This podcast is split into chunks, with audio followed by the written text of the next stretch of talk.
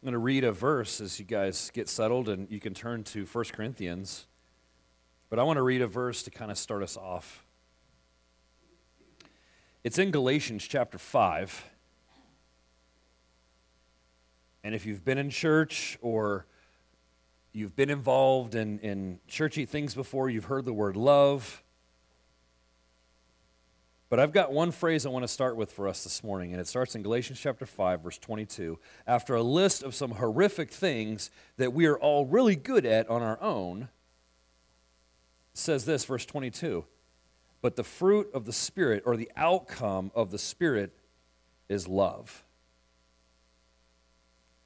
There's a list of other things. It's not a complete list, it's a representative list. But it starts first and foremost with the word love. The fruit of the Spirit is love. And it's, it's very easy sometimes when, when we think about the word love to get confused with the meaning of it. In fact, it's something that many of us have even misused. We may even still misuse it today. We sang several songs this morning with the concept of love in it for our love for God. Most of that love that we talk about is a love that we would be better said, or better said, as affection. A love of affection says that it's this spontaneous feeling where the situation is right, and so I say, I love you. I have an affection towards you.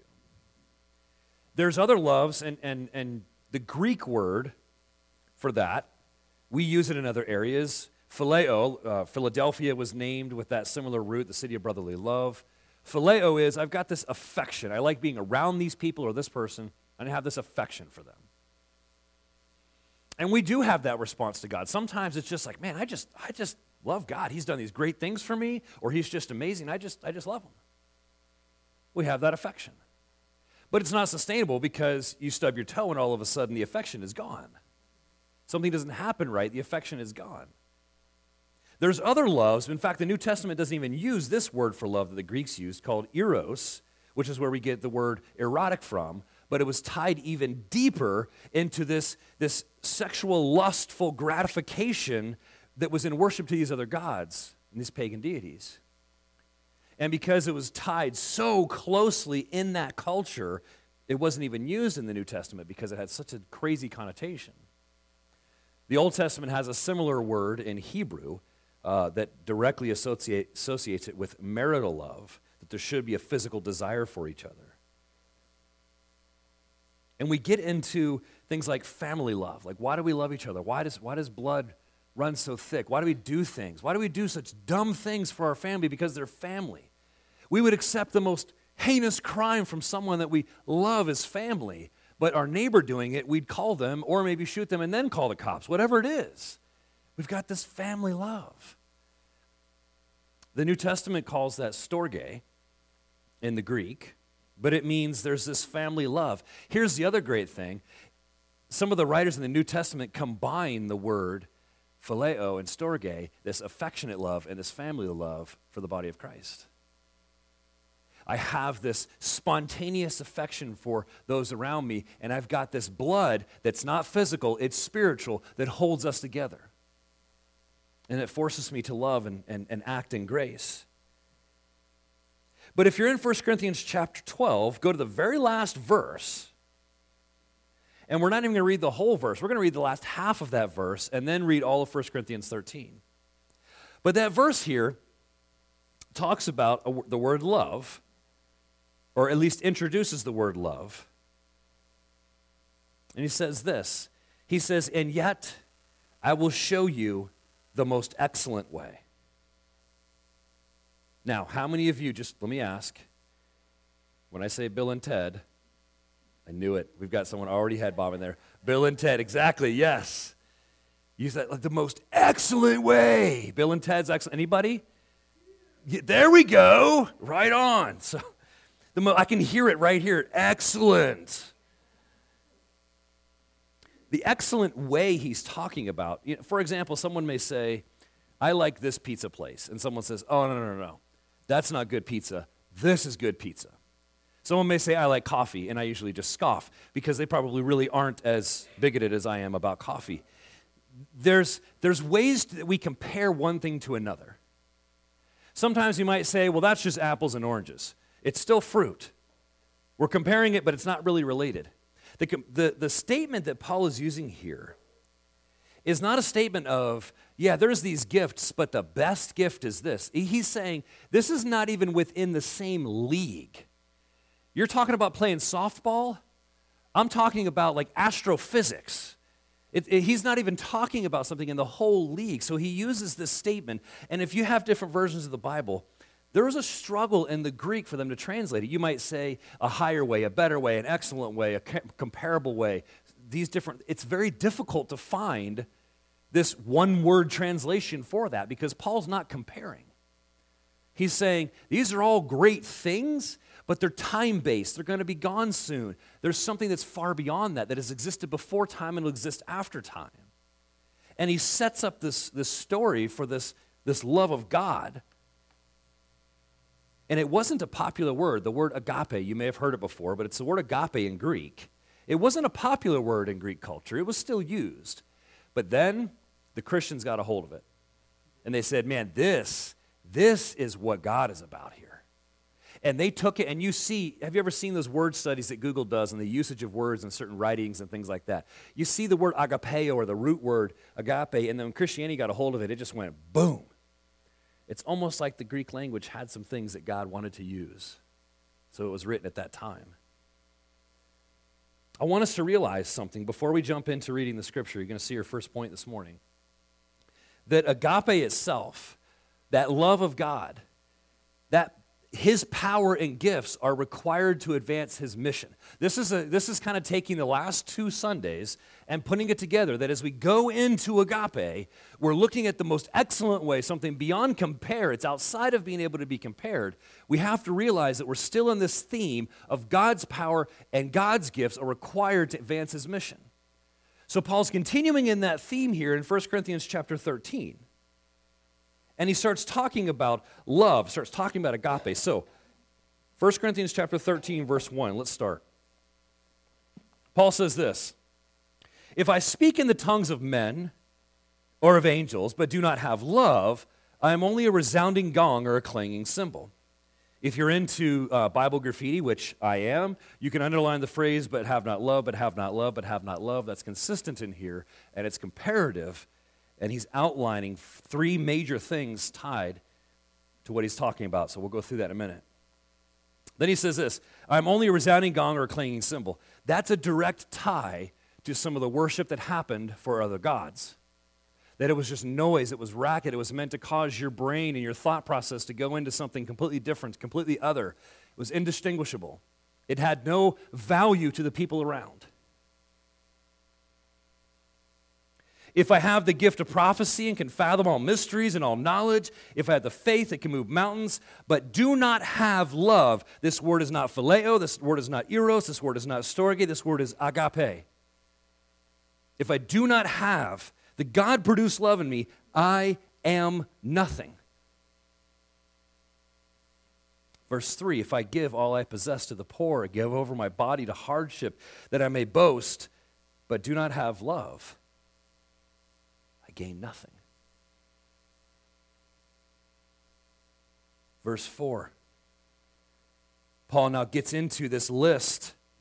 This list is very hard. When I did a study on this with a group of guys years ago, I wrote out this section here, printed it off, and I put in there instead of the word love, I switched the word love over and just put a blank. And I said, let's put our name there.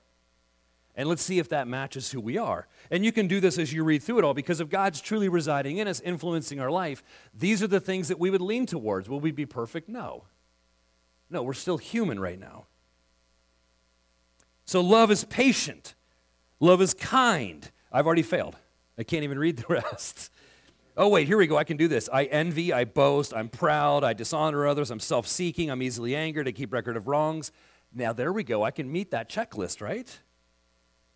But no, he says the opposite. Let's read it. Verse 4 Love is patient, love is kind, love does not envy, it does not boast, it is not proud, It does not dishonor others, it does not seek itself, it's not easily angered, it keeps no record of wrongs. Love does not delight in evil, but rejoices with the truth.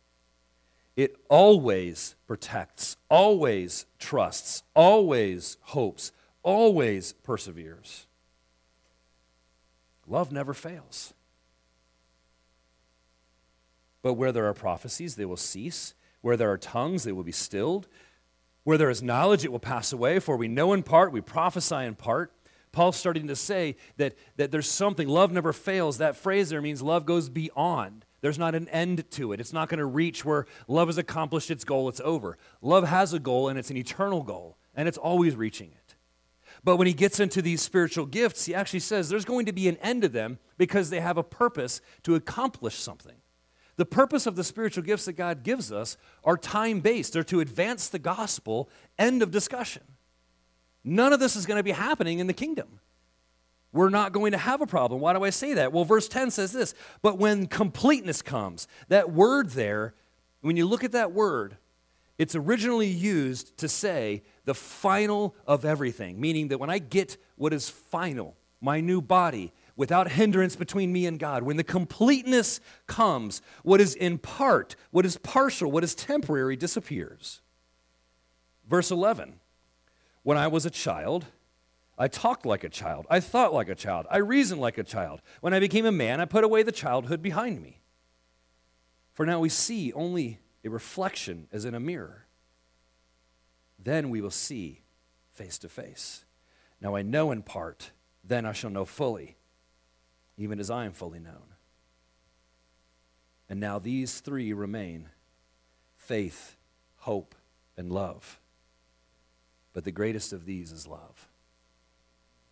There's so much that Paul's wanting to get across.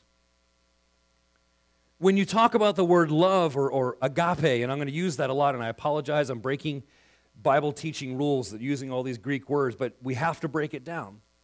I had a conversation with someone this week, and we talked about an article that was out, and this article was saying that if God is love, therefore any description or any portrayal of love is therefore God ordained. And I said, the problem is, is isn't, it isn't God is love in English. It's not how it works.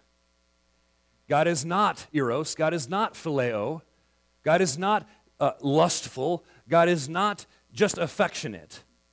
He's got a love that goes beyond. Romans chapter 5, verse 8, I, say, I quote this all the time because it's the biggest picture of agape. That while we were sinning, kicking him in the mouth, spitting and cussing at him, saying we don't want him or need him, he loved us. That's love. That's agape. Just because there's affection between people doesn't mean God's involved at all. I have a lot of affection for the corner brownies.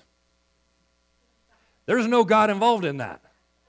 And after a couple of them, I'm begging for God's forgiveness, but He wasn't involved in that. It's not that it's like this God ordained thing, so therefore, since I have affection, it's justified. No. Actually, it's probably more of like a lust than, than, than an affection, maybe a combination, you know. Philia eros, I don't know. But agape itself, let me give you a definition. I don't have it on the screen. Uh, maybe we'll put it on, on the Facebook page or, or Instagram or something, but you can get it later. Agape is this this is kind of a, a mixture of definitions that I gathered. It is not an emotional response to beauty, performance, or likability, it's a decision and attitude dedicated to the other person's benefit, whether or not that other is likable, lovable, deserving, or responsive. Think of that. Think of how every marriage and friendship and relationship would change if that's how we operated. That's what God told us to operate like in John chapter 17. They will know you are Christians by your love for one another. I'm sorry, John chapter 13. By your unconditional care for one another. You know, when I think about the word agape and I think of love,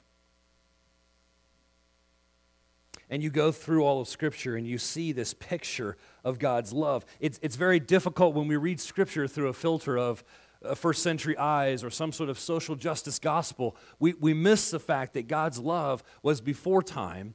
And as He operated with His people, He operated in love. And we miss that whole picture. And it's important for us to realize that even in the Hebrew, they had separate descriptions for how God cared for them separate words that they used, just like in the Greek. They separated them off to say, this is, this is an unconditional experience here. This is not something that's based on how good or how smart or how whatever you are. This is based on God's character. And it's important to realize that, that as we go through Scripture and we realize that agape is the ultimate power. It's the original love. For the teenagers in here, you probably know exactly what I put when I put OG in there.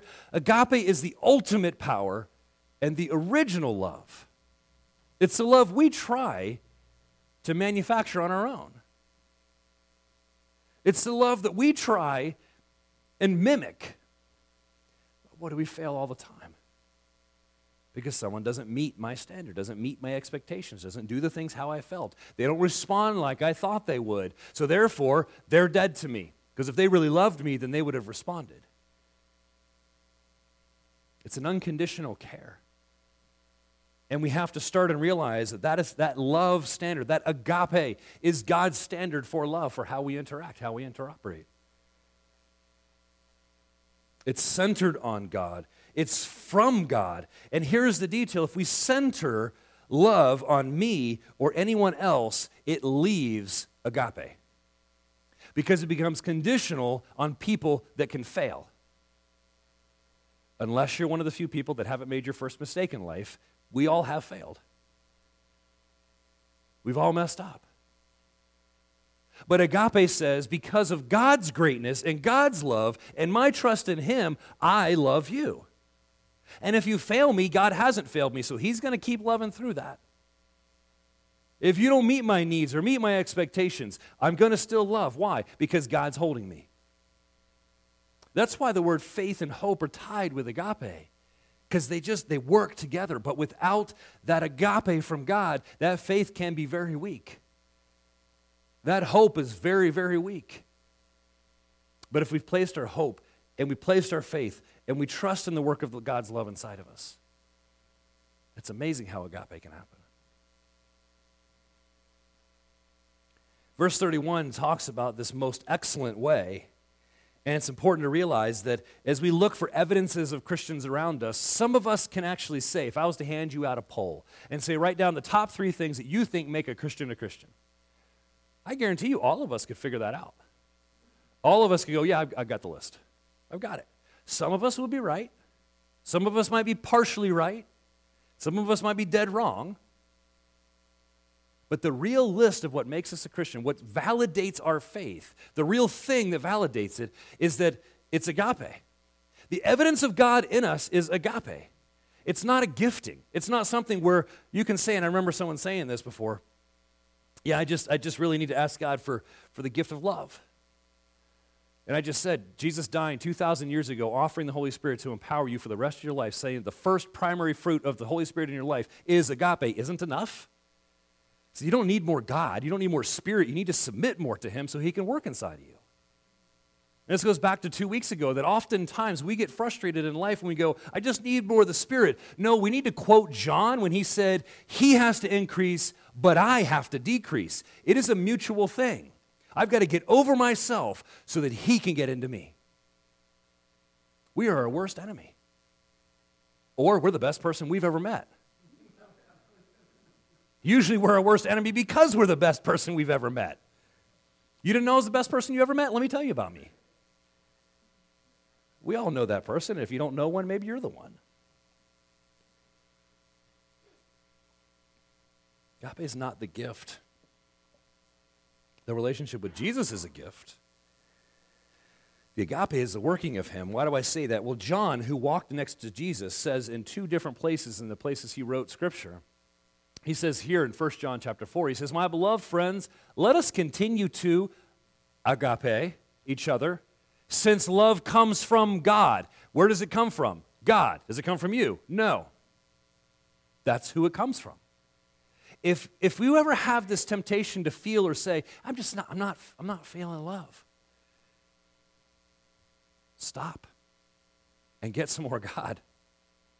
Submit yourself more to His will, to what He has. Maybe there's something that we've said no to over the years, and we've pushed out God, and pushed out God, and pushed out God, so that He barely has any influence in our life. Sometimes when we're not feeling it, it's because we don't have the work of God in our life. Next, continues on, says, Everyone who loves is born of God, more evidence, and experiences a relationship with God. He continues on, the person who, who refuses to love doesn't know the first thing about God because God is love. Now, think of this. There are so many, some of us may have even grown up in a church or religious environments that there was no love going on, but yet they said the name Jesus and, and they had Bibles, and, and you knew that because there was face prints from you on the Bible from being hit, all these different things. But there was really no existence of true God changing, life changing love. And I'll say what my pastor said to me years ago when we were in a mentoring class with, other pastors. He got asked the question, he goes, Hey, if God was to come back and take just his people right now, how many people would show up for church on Sunday? He said, We'd probably still be full. Because so often we misinterpret, we look at the, the manifestations of things around us and say, Well, that's God. We look at what's happening instead of understanding why and we start seeking after the physical things. And we claim God and we say all these wonderful things, but it's not really Him working. We don't really know love. I'm not saying that everyone who has a bad day or has a bad year or just doesn't feel it sometimes is not a Christian. What I'm saying is that it takes God active in our life for agape to happen. End of discussion. If there's a people group or, or a set of, of, of individuals or whatever it is that, that you get very frustrated with and you just can't seem to get over, that's an area where God wants to be involved. How do you know that, Pastor? Right here. The person who refuses to love doesn't know the first thing about God because God is love. So you can't know Him if you don't know love. He's going to be working inside of us. And he says this this is how God showed his love for us. God sent his only Son into the world so we might live through him. That the uh, inabilities that we have to be able to love, to be able to be unconditional, would be abilities by his power. Not abilities by me just squeezing harder. And I use this analogy all the time. How many of you have ever grown any kind of fruit trees or fruiting vines or anything? Anyone? Yeah.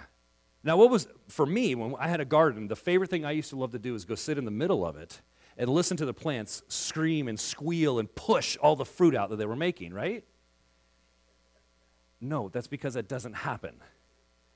Plants make fruit because of what they're pulling into them.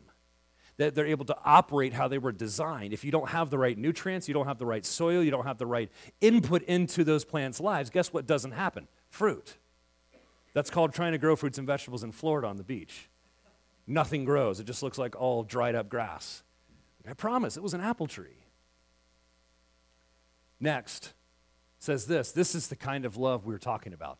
Not that we once upon a time loved God, but that He loved us, sent His Son as a sacrifice to clear away our sins and the damage they've done to our relationship with God. God has always been unconditional in his love, always. Romans chapter 3 uh, and chapter 4 go into this, this little bit of a trick question from Paul related to love and righteousness. Paul says, listen, did Abraham become, you know, righteous, truly filled with God because he did all the right things? No, there was one thing. He believed. Another phrase that's used in there is devotion or allegiance. He believed.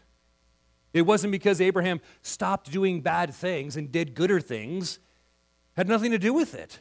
Abraham still did some dumb things, but he still had God's love. He still had his protection. He still had his relationship.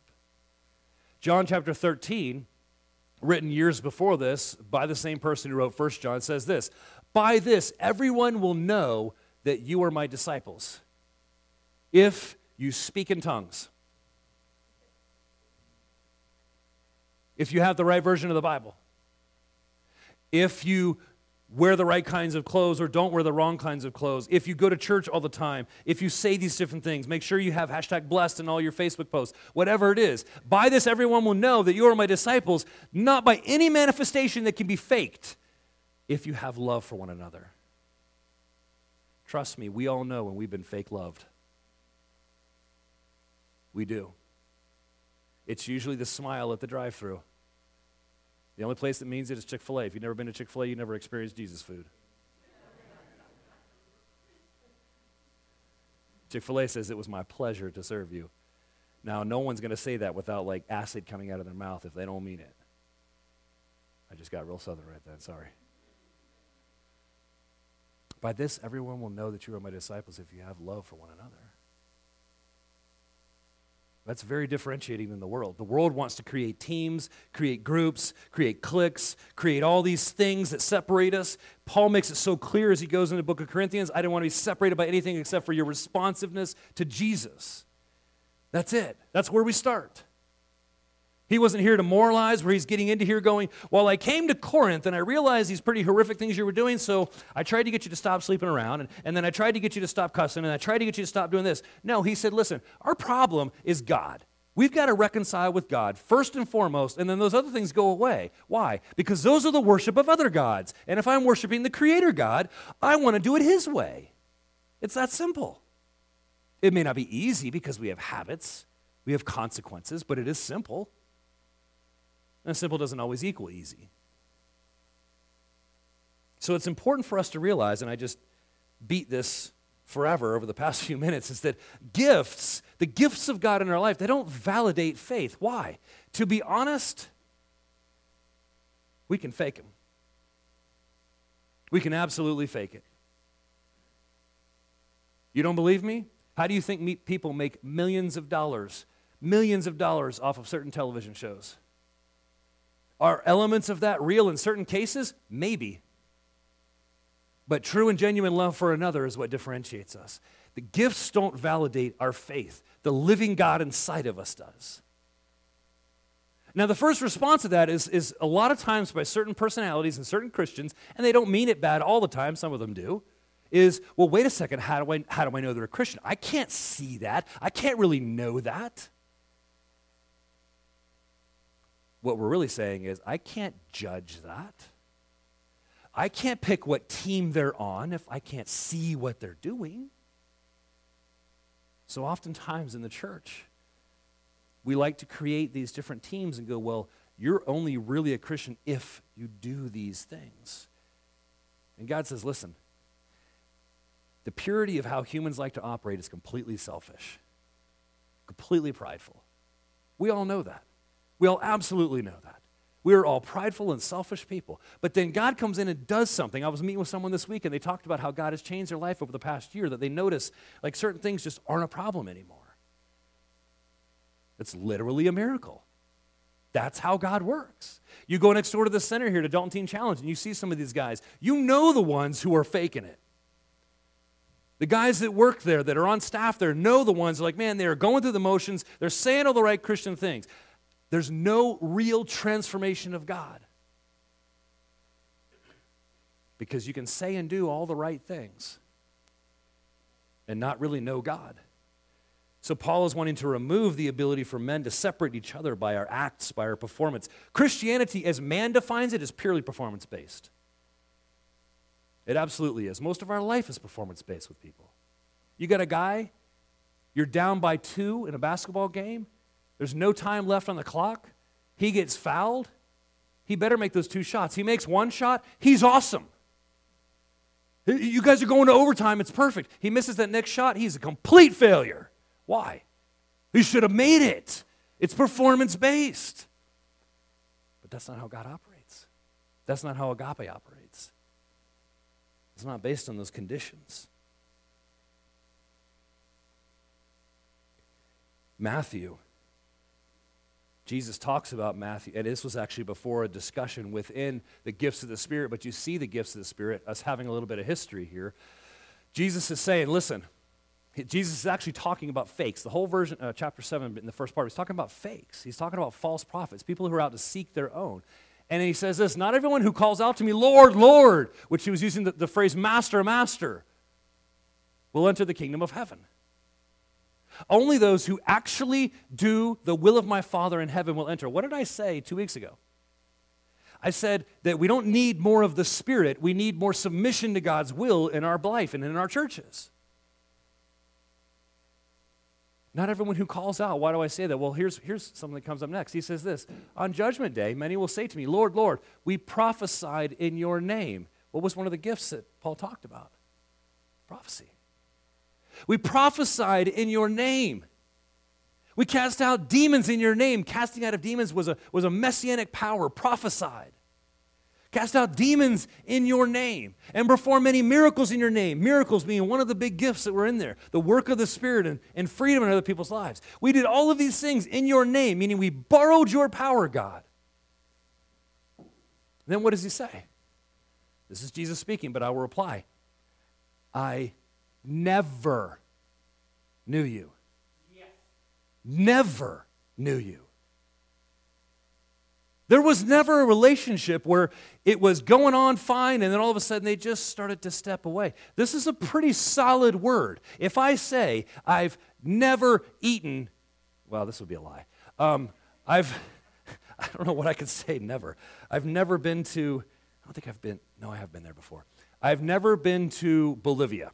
There we go. If I say I've never been to Bolivia, that doesn't mean that I might have been there before in the past, but I'm just not going back, does it? No, if I say I've never been there, I've never been there. So when Jesus says, I never knew you, he says, Get away from me, you who break God's laws.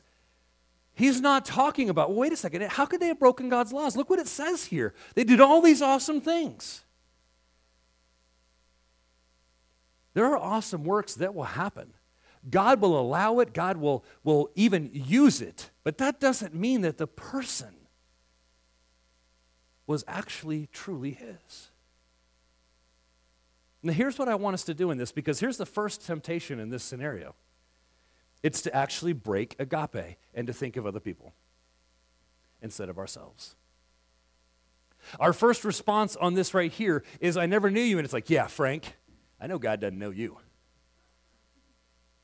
But what if we said, but Jesus will reply, Joe, I never knew you.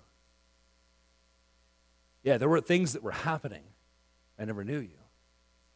Never had that relationship. Never, never did the true love of God get into me and change me. It's a personal reflection because if we go anywhere else, we go actually into not love is patient, love is kind. It's envy, it's boastful, it's proud, it's dishonoring, it's self seeking, it's anger, it's keeping of wrongs, it's delighting in evil. If we respond to this point here differently. See, love always applies. Love always has this, this blanket to it. And this is the next point. Agape itself is always true and it's always sincere. It's always wanting the truth. But it also is a, uh, the word sincere, we have the phrase, what you see is what you get. The outside is affected by the inside. That's what sincerity is. Reputation is based on the outside trying to hide the inside. Sincerity says that the inside is affecting my outside. There's no guessing. And that's what happens with agape. Is that our life is constantly affected by it. And it's difficult sometimes that when we think about all the things we can watch in the Christian church throughout time, throughout history, through our own personal experiences. When we look at Christianity, when we look at the church, and we start to try and, and, and look at what's happening, we get into a point that I want us to realize before we move further. And that is that the way we do something is not the same as why we do it.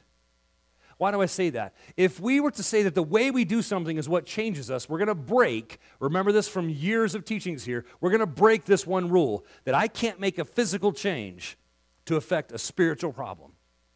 Can't happen. That's why our call is not to moralize. Our call is not to force people to stop sinning because that's just what they do. Our, our call is to share that they can stop by serving their Creator that they can be free by returning to their Creator. That's what our job and call is as Christians. So when we process through the way we do something, oftentimes we want to mimic the way. We want to go, well, this is how the Christians do it. This is how you do church. That's one of the worst things we've picked up here in America. Man, do we know how to do church. We've got all the check boxes and the methods. If you go to another building, they're going to do things somewhat similarly. Why? Because we can do church. But we know that there's a difference when we start to see the why that motivates what's happening. I'm not minimizing or maximizing or, or talking down about how church executes today. Are there things we could do better? Absolutely. Absolutely. The first of which is agape. That's our biggest problem. We need to make sure that we're focused on the work of God inside of our life. Why do I say that? Well, Paul gets in the first section of 1 Corinthians. He says this that if I'm, if I'm talking with the tongues of men or of angels, he's not validating in this case an angelic tongue and a human tongue. He's using what's called hyperbole to compare extremes and saying you can talk every human language, you can even talk these, these angelic or God type language. It doesn't matter what you're trying to do if it's not motivated or empowered by the work of God, by love. He then gets into fathoming mysteries and prophecy and knowledge and faith. But if you don't have love, there's literally emptiness, there's purposelessness. You can be completely dedicated to social justice and be completely impactful in the community in ways that just blow people's mind and get all the accolades, because it says boast here, all the accolades for being a great, loving person. But if it's not done through agape, there's no gain. There's no gain. So I want to have three points for us to consider on this as we think about the why things happen in the body of Christ. First off, the most extreme display of gifts, whatever it is we want to call it, is completely pointless if agape isn't present. Why do I say that? Because we will do it to serve ourselves. Why do I why do I say serve ourselves? Because we won't be patient, we won't be kind, we will be envious, we will be boastful, we will be proud, we will dishonor others, we will be self-seeking, we will be easily angered, we will keep those record of wrongs for people who aren't like us, we will delight in evil, we will shun the truth and say God is sovereign. He works however he wants even if it violates scripture. We won't protect, we won't trust, we won't hope, we won't persevere, we will fail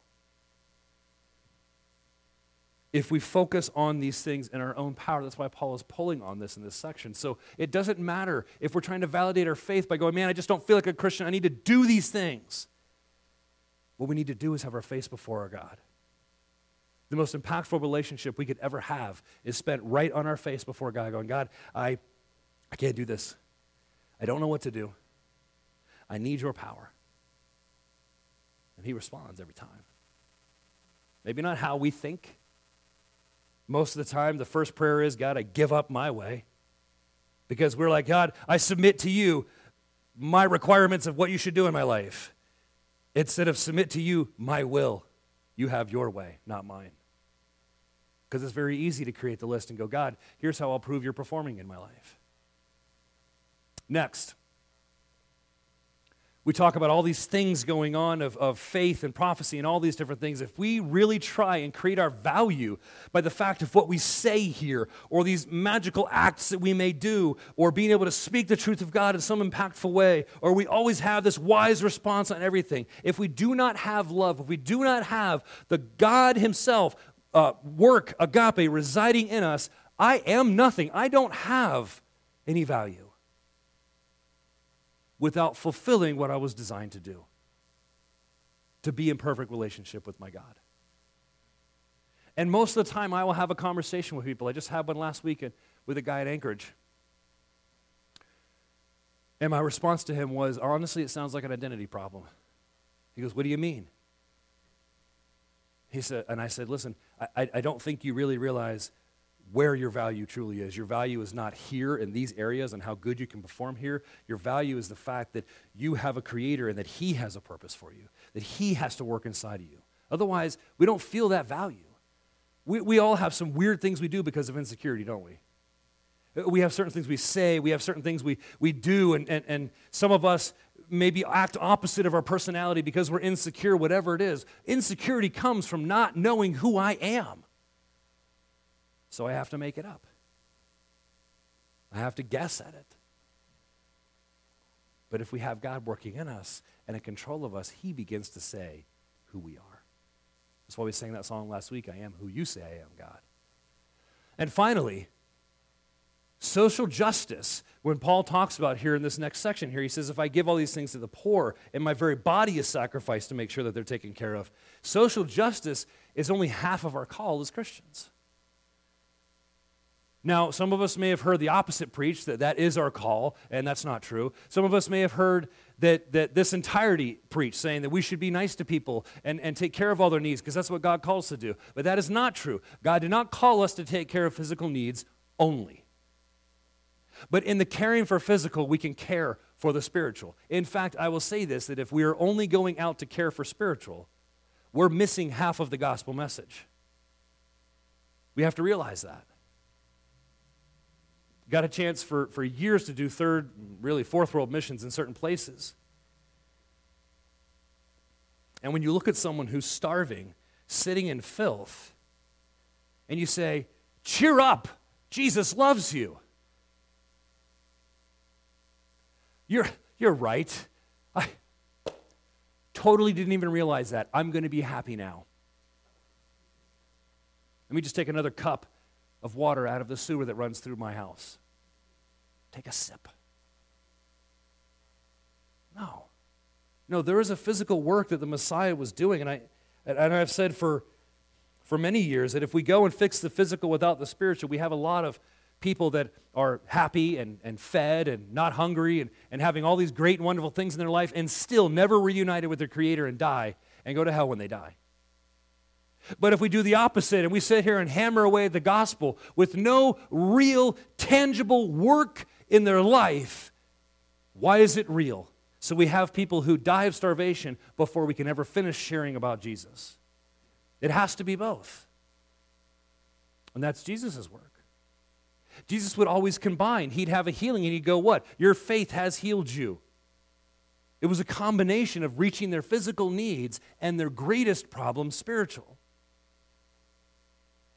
A lot of times we have these questions of why Jesus did certain miracles and why did he use this and why did he use that. And we create all these fake things around it. And I heard someone teaching on, on, on the healing of a blind man with spit, and, and and he tried to use this, this social discussion about things. And, and the reality is, is that spit was a medical tool in the Greco Roman days that they thought would heal. And so, because this man's faith was in doctors, but it never worked for him, Jesus said, I'm going to do the same thing doctors are doing, and it is going to work. And it did. Sometimes we need those faith activators. Sometimes we need that, that physical touch, and then the spirit just comes alive and it comes connected. So social justice is not the call, it's part of the call for us as Christians. I, and like I said this last week, man, if you got someone on the side of the road, they got a flat tire, guess where they're not going until you're done fixing their tire? Anywhere. So guess what? Have I told you about my friend Jesus? You know, and flipping around, and all of a sudden they're like, I'm really uncomfortable right now. I'm like, well, I've only got one lug nut off. We've got a whole bunch more. What are you going to do? Drive away?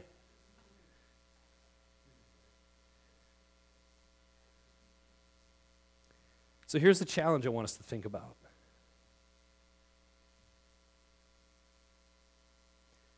We can't abandon our call to the whole gospel, the whole message of Jesus, the whole truth of who he is.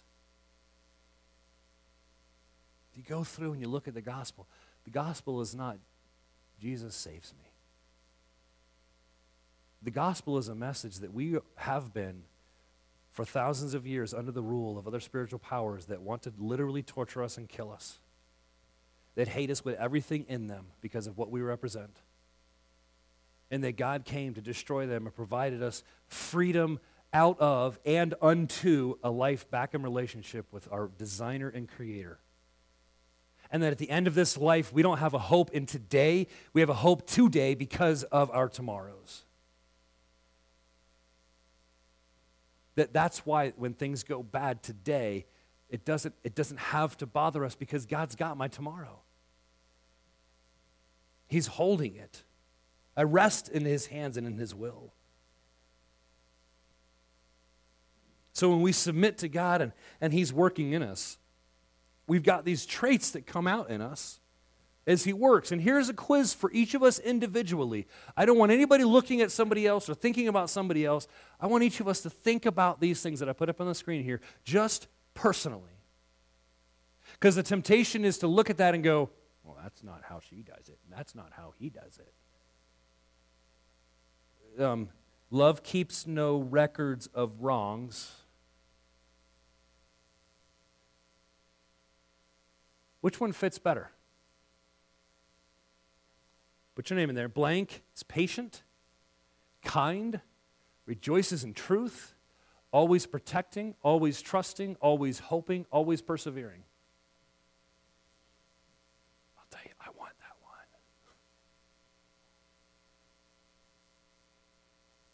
Or this one.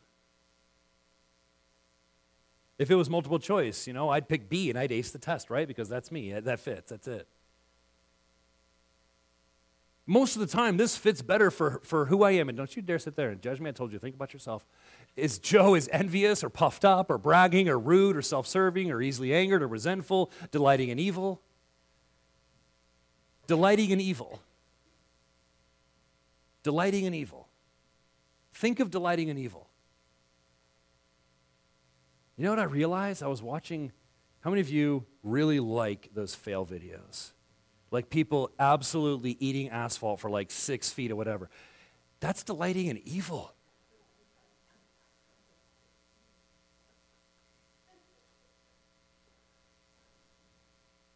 It's definitely self serving. I don't think there's any benefit to the poor guy in the video, man, as he's sliding down on his chest on the asphalt and his skateboard's back there. That was a joke, by the way.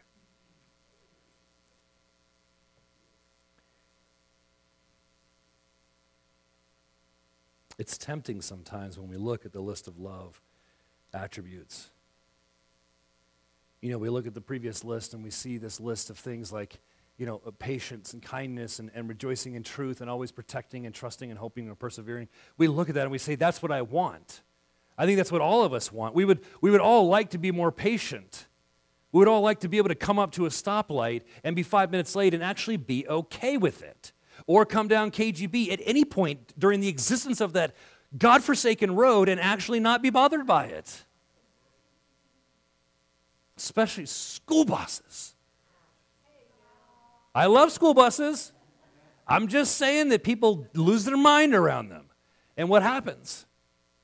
They get impatient and drive around them, which I think the school bus people should turn sideways like they did over there in what, uh, up somewhere in the Northeast impatience, kindness, rejoicing in truth. Think of the work of God that would happen if this is how we operated with each other. And I'm going to sound like a salesman here, but, but wait, there's more. This is possible okay? For just zero dollars down, you too can have this. Why? Because God can work inside of you. I will tell you. You want to know impatience and unkindness and, and not rejoicing in the truth, not very protectful, trusting, hoping, or persevering? Go ahead and watch a video of my life in my early 20s. Oh my gosh, my, my oldest two kids have the same driving response, maybe my, just my oldest one, the same driving response to people. Like, I always wanted to have a bumper sticker that said, I'm surrounded by idiots. Because that's what I feel, felt like on the road. It was like, man, nobody here has a brain. I'm the only one that knows how to drive. Why? Because I wasn't patient. I wasn't kind. I was definitely not rejoicing in truth. I wasn't very protecting except for of me. We should have the work of God inside of us.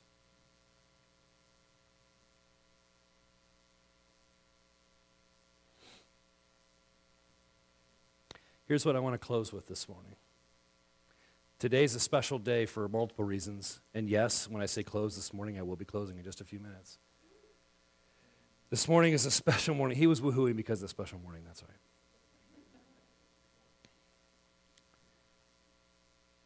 This morning we're going to be having a baptism. If you haven't been baptized, or, or when we pray, you decide to hand your life over to God and and leave it in His charge, you're more than welcome. I think it's like 94 degrees now. It's super comfortable out there. We have the heated baptismal. Okay, don't twist it. It's not the pastor's hot tub, it's the heated baptismal. I don't want to go to jail, people. We could get in a lot of trouble. So, I'm just going to close with two points. And I want you to look up on the screens here because there's something I think we need to realize. When we look at those list of things, we can love like He loves when He is in charge of our life. We can. It's, it's not something that we have to worry about like, oh, I just, I just need to be a Christian for longer or whatever. No, we need to be submitted deeper. Now, our faith does grow over time because we watch his character and his faithfulness. Absolutely. Time is a big deal for some of these things. But in reality, the work of God, his, his work inside of us, begins to come out. So, if we really want that love of God and to love like him, we need to constantly put him in charge of our life. And here's the thing I want us to realize because it's the first temptation that we get to is that we start to believe that our faith is tied to our gifting or our performance. We start to think that our faith is tied. We, we may think, well, I, am not like this person over here because they do Christian stuff differently than I do, so maybe I'm not a Christian. I don't say things like this person does. I don't act like this person does. I don't think these things the person thinks, whatever it is. Our Christianity, our faith, our relationship with God is not tied to the fact that I meet some performance requirements. It's tied to the fact that I have a relationship with my Father in heaven. So here's what I want to close with in prayer this morning. You can put your Bible and your notes away.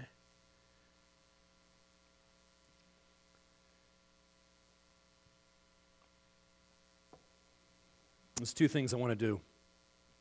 Number one, it's only 1202, so this proves I have agape for you, right? So I'm, I'm ending earlier. No, here's, here's what I want to do. We're going to bow our heads. We're going to close our eyes. And I want to ask two questions. While the heads are bowed and eyes are closed, here's the two questions. The first question is this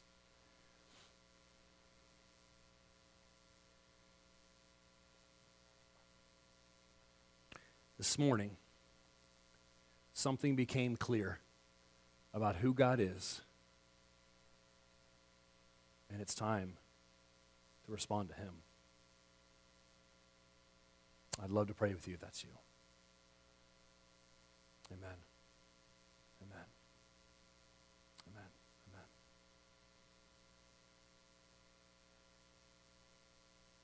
The second question is this, and we're going to pray the same thing together. The second question is this is there an area in your life where, in that list of things, you said, God, I want more of this, or you said, God, I want less of this? I want to pray specifically with you on that. That maybe it's less of the envy or more of the patience or less of the bragging or, or, or the, the resentfulness and, or more of the trust or more of the, the, the truth or whatever it is. I want to pray specifically for that. Why? Because when we say, God, I need you, and this is the area I need you, guess what we're doing? We're giving it up to Him. That's why we finished with that song this morning Lord, I need you. So here's what we're going to do. We're going to pray together. You can pray this quietly to your seat, or to your seat, in your seat. You can pray this just uh, under your breath, whatever it is. But pray alongside with me God, I want more of you in my life. I want to really be filled with your work and not mine, God. I ask that you would help me to have more of that, that one thing in that list of love. Or maybe it's the opposite. Maybe it's, God, I, I ask to have less of that negative list in the list of love. God, help me to submit to you every single moment of every single day. And to trust you in all things. Here's the reality of it all. If that's prayed from your heart right now, we can next pray this, and I'll close us in this. Thank you, God, for filling us. Thank you, God, so much for you coming inside of my life, for coming inside of our lives, and making it possible to have those gifts of the Spirit. Making it possible to have the power, the very, the very essence and proof and evidence of you in our life, your love working inside of us. Pray that you would continue to work, God, and that we would give you glory at every turn. Amen.